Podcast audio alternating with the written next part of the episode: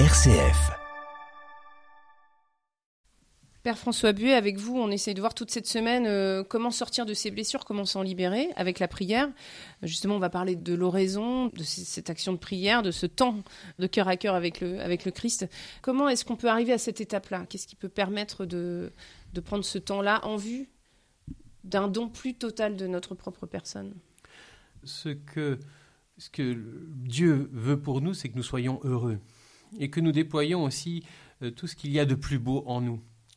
Par exemple, le Père Mogène disait Dieu donne le don de conseil à ceux qui sont hésitants. Certaines personnes qui seraient peut-être dans une forme de paresse, d'inactivité, si elles identifient cela et avec la grâce de Dieu, elles demandent à poser le choix juste, elles seront des personnes qui savent écouter et qui savent aussi aider les autres à discerner le choix juste, tellement ça a été difficile pour elles. Et donc c'est toute la perspective de ce que nous avons proposé jusqu'à présent, c'est non seulement effectivement pouvoir aimer, être aimé et nous donner, mais aussi déployer aussi tous les talents que le Seigneur a mis en nous. Et pouvoir justement les, les faire rayonner, on pourrait dire, dans, comme, un, comme un radiateur rayonne de la chaleur euh, autour de nous, euh, dans notre vie personnelle, professionnelle, en fonction de nos états de vie dans la vie conjugale, dans la vie consacrée, dans la vie sacerdotale, pour que nous, nous- non seulement nous soyons heureux, mais nous rendions aussi autour de nous heureux, les Mm. autres. Et c'est ça aussi la bonne nouvelle, et, et que nous n'allons pas réaliser par nous-mêmes, mais uniquement avec la grâce de Dieu, avec son aide. Et donc, tout ce que nous avons vu aussi va se déployer aussi dans le temps, en nous exposant aussi à l'amour de Dieu, en particulier dans la prière, comme un linge mouillé qui se laisse sécher au soleil, dit le Père Marie-Jeanne de l'Enfant Jésus. Deux mots peut-être sur le Père Marie-Eugène de l'Enfant Jésus, parce que vous le citez depuis le début de cet entretien. Qui est pour vous vous êtes, membre de l'Institut Notre-Dame de Vie. Bah, C'est un moi, lien c'est un père euh, spirituel, il est fondateur de cet institut. Et donc, euh, il a justement, euh, on pourrait résumer, on pourrait sa pensée en vivant action et contemplation bien unies, justement, comment vivre à la fois une vie d'action, euh, qui peut être parfois aussi euh, dense, euh, sans tomber dans un activisme, mais qui ne perd pas l'essentiel, c'est-à-dire eh bien, cette, cette intimité avec Dieu. Et un membre de Notre-Dame de Vie, par exemple, prend une heure de raison le matin, une heure de raison l'après-midi. Euh, euh, mais parce qu'il a une grâce particulière peut-être d'oraison, mais tout baptisé est appelé en fait à cette intimité avec Dieu. Vous faites une différence entre oraison et prière, ou l'oraison est un type de prière? Ben, L'oraison est une prière silencieuse où en fait euh, c'est pas tant faire, comme dit Thérèse d'Avila, que de se laisser faire par, euh, par Dieu. C'est pas tant aimer que de se laisser aimer par lui. Donc il y a eu, bien sûr, au début de la prière, nous pouvons lire un passage d'évangile, un texte d'un saint que nous aimons, mais ça doit faire partie que du un temps limité, de, on va dire du quart de cette prière. Le reste, à un moment, je, je plonge dans la foi en Dieu, dans un simple regard plein d'amour, un simple regard de foi, mais plein d'amour orienté vers Dieu. Et ce simple regard de foi plein d'amour orienté vers Dieu fait que je suis dans une certaine passivité active, on va dire. Où Oui, je- parce que parfois on n'a rien à dire, on est comme le linge, on est un peu sec. Ça se commande pas forcément de d'aimer euh, la croix qu'on est en train de regarder. En tout cas, ma présence euh, et ma disponibilité de cœur manifestent à Dieu mon amour. Je ne suis pas en train de faire autre chose, euh, faire la vaisselle ou faire du vélo. Ou je, je suis là devant Dieu et je me tiens devant lui, sûr aussi qu'il est vivant et qu'il agit dans mon cœur, même si je ne ressens rien. Euh, comme dit Saint Jean de la Croix, aussi sûr que lorsque je plonge ma main dans l'eau, elle ressort mouillée. À chaque fois que je dis mon Dieu, je crois, mon Dieu, je t'aime, mon Dieu, tu m'aimes et moi, je sais que tu m'aimes. À chaque fois, je touche Dieu et à chaque fois, la vie jaillit dans mon cœur.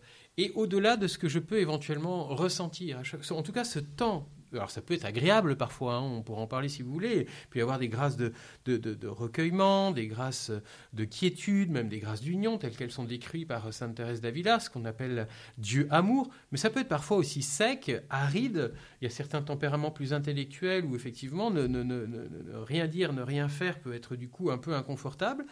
Euh, et laissé dans une obscurité, comme lorsque je contemple Dieu, le soleil, euh, eh bien mes yeux sont comme éblouis par la lumière du soleil. Eh bien, je vais être dans une forme d'obscurité euh, pendant ce temps d'oraison. Mais il n'empêche que ce temps est donné, et il n'empêche que ce temps que je donne à Dieu, Dieu va bien savoir l'utiliser pour justement agir au plus profond de mon cœur, en profondeur. Donc vous nous proposez en fait de venir dans un peut-être un, lieu qu'on aura préparé ou en tout cas ou de se mettre à genoux quelque part, euh, et puis de lire un petit texte, et puis après, c'est l'oraison.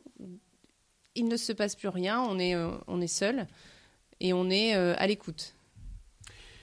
Oui, et d'ailleurs, on se met peut-être à genoux au départ, mais on n'y reste pas tout le temps. On prend à un moment une position justement confortable pour aussi être dans une, attitude de disponibilité, du fait que je ne vais pas penser tout le temps à mes genoux pendant l'oraison. et donc, je, je, je et, je, je, suis aussi effectivement, ben, on pourrait dire, comme l'attitude de Samuel, parle Seigneur, ton serviteur écoute. Ou parle Seigneur, ta servante écoute. Et cette, ce temps que j'offre à Dieu, et puis, alors au début, on commence par un quart d'heure, mais après, effectivement, si, si un quart d'heure, c'est quand même court malgré tout. Si j'offre une demi-heure, là, il va commencer à se passer des choses où, en fait, Dieu va me mettre dans un recueillement toujours plus profond. Ce simple regard plein d'amour orienté vers Dieu fait qu'il n'y aura plus que la, volonté finalement et mes facultés d'intelligence, d'imagination, à un moment vont se mettre sur pause. Et du coup, je vais rentrer dans un recueillement, ou plutôt Dieu va me mettre dans un recueillement que aucune méthode naturelle euh, ne, pourrait me mettre, parce qu'il n'y a que lui qui peut me mettre jusque dans cet état de recueillement. Au point même que si on regarde extérieurement, pour dire mais qu'est-ce qu'il fait? Il dort peut-être ou non euh, euh, Thérèse de l'Enfant Jésus disait elle était un peu scrupuleuse, je devrais me désoler de m'endormir pendant mes oraisons. Mais je me dis que le bon Dieu, tel un chirurgien, endort son patient pour pouvoir agir encore plus profondément en lui. Eh bien, c'est exactement ça. En fait, on ne dort pas, si ça peut être une raison de, recueillement ou de quiétude. Je, suis là sans être là, en ce sens où il n'y a plus que ma faculté de, volonté qui est orientée vers Dieu, ce simple regard plein d'amour. Ma corporalité, on pourrait dire, est dans une forme de repos, d'apaisement. Et cela permet à Dieu, eh bien justement, d'agir en profondeur en moi et de, et de continuer ce travail de clarté en clarté par petites touches, eh bien de, déployer justement ce, ce qu'il y a de plus beau au plus profond de moi-même et de diffuser son amour au plus profond de mon cœur. Père François Bus, j'imagine que dans les personnes que vous côtoyez, il y a des mères de famille, il y a des, pères de famille, il y a des, personnes qui ont un emploi du temps euh, assez chargé, assez nourri, euh, qui doivent être au poste, qui sont en responsabilité aussi. Que font ces personnes qui ont réussi peut-être à trouver du temps, à le dégager, à véritablement se concentrer sur un quart d'heure, peut-être une demi-heure, peut-être une heure, dans leur vie quotidienne? Comment est-ce qu'elles ont pu le faire? Mais Déjà, je pense qu'elles l'ont posé comme un, et c'est bien si elles l'ont fait, comme une nécessité. Un peu, vous savez, c'est l'exemple qu'on prend, c'est quand vous avez des pierres et du sable à mettre, avant de mettre euh, le sable, euh, si vous voulez que tout rentre, mettez déjà les grosses pierres et après vous mettrez le sable.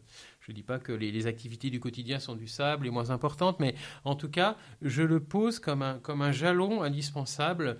Et donc, je, trouve le moment qui sera le plus favorable pour moi. Il y en a qui sont plus du matin, d'autres qui sont plus du soir. Personnellement, je suis plus du soir. J'aurais du mal à être plus disponible le matin. Voilà, c'est comme ça. Mais il faut se connaître, justement. Et, donc, du coup, de trouver le moment où je serai le plus recueilli, le plus apaisé aussi pour vivre cette rencontre, ce cœur à cœur avec Dieu, déjà. Et puis aussi, ben j'ai le courage aussi de, m'extraire aussi euh, de, mon quotidien en, prenant euh, un lieu qui soit euh, silencieux, parce que Dieu parle dans le silence. Donc, il faut à un moment que je m'organise dans ma journée pour que j'ai euh, ce, lieu et ce moment qui soit le, plus approprié pour moi. Et donc, du coup, il n'y a pas deux âmes qui se ressemblent même par moitié, dit Saint Jean de la Croix. Donc, euh, il, s'agit de trouver la formule qui me convient le mieux. Mais le plus important, c'est effectivement de, donner un moment ce temps pour Dieu dans, ma journée. Alors, on termine cette émission avec euh, un élément, une thématique que vous abordez en fin d'ouvrage, qui est celui de la fécondité spirituelle, où l'on est amené chacun, finalement, à révéler ce qui est beau chez l'autre, comment faire? Mais déjà en ayant un regard qui espère euh, sur soi-même. C'est pour ça qu'il était important aussi de faire ce chemin de consolation, de libération intérieure, d'être visité par Dieu en lui présentant aussi euh, ce qui est de l'ordre de notre péché pour en être sauvé par lui. Nous avons besoin d'être sauvés par lui. Et à un moment, bien, nous allons voir comment cela a des interactions dans notre vie avec les autres. Et cette fécondité, se manifeste par le fait de, réaliser aussi que euh, des, âmes nous sont confiées, quel que soit notre état de vie. La grande question aussi, c'est comment je les reçois déjà comme un cadeau de Dieu, comme un don de Dieu. Pour cela, bien sûr, il faut que je m'accueille aussi moi-même aussi comme, un, comme une merveille de Dieu, aussi comme un cadeau. Hein, voilà, que je sache rendre grâce à Dieu. Euh, Seigneur, je te rends grâce pour la merveille que je suis tu, m'as, tu m'as créé, voilà, et avec aussi ces talents.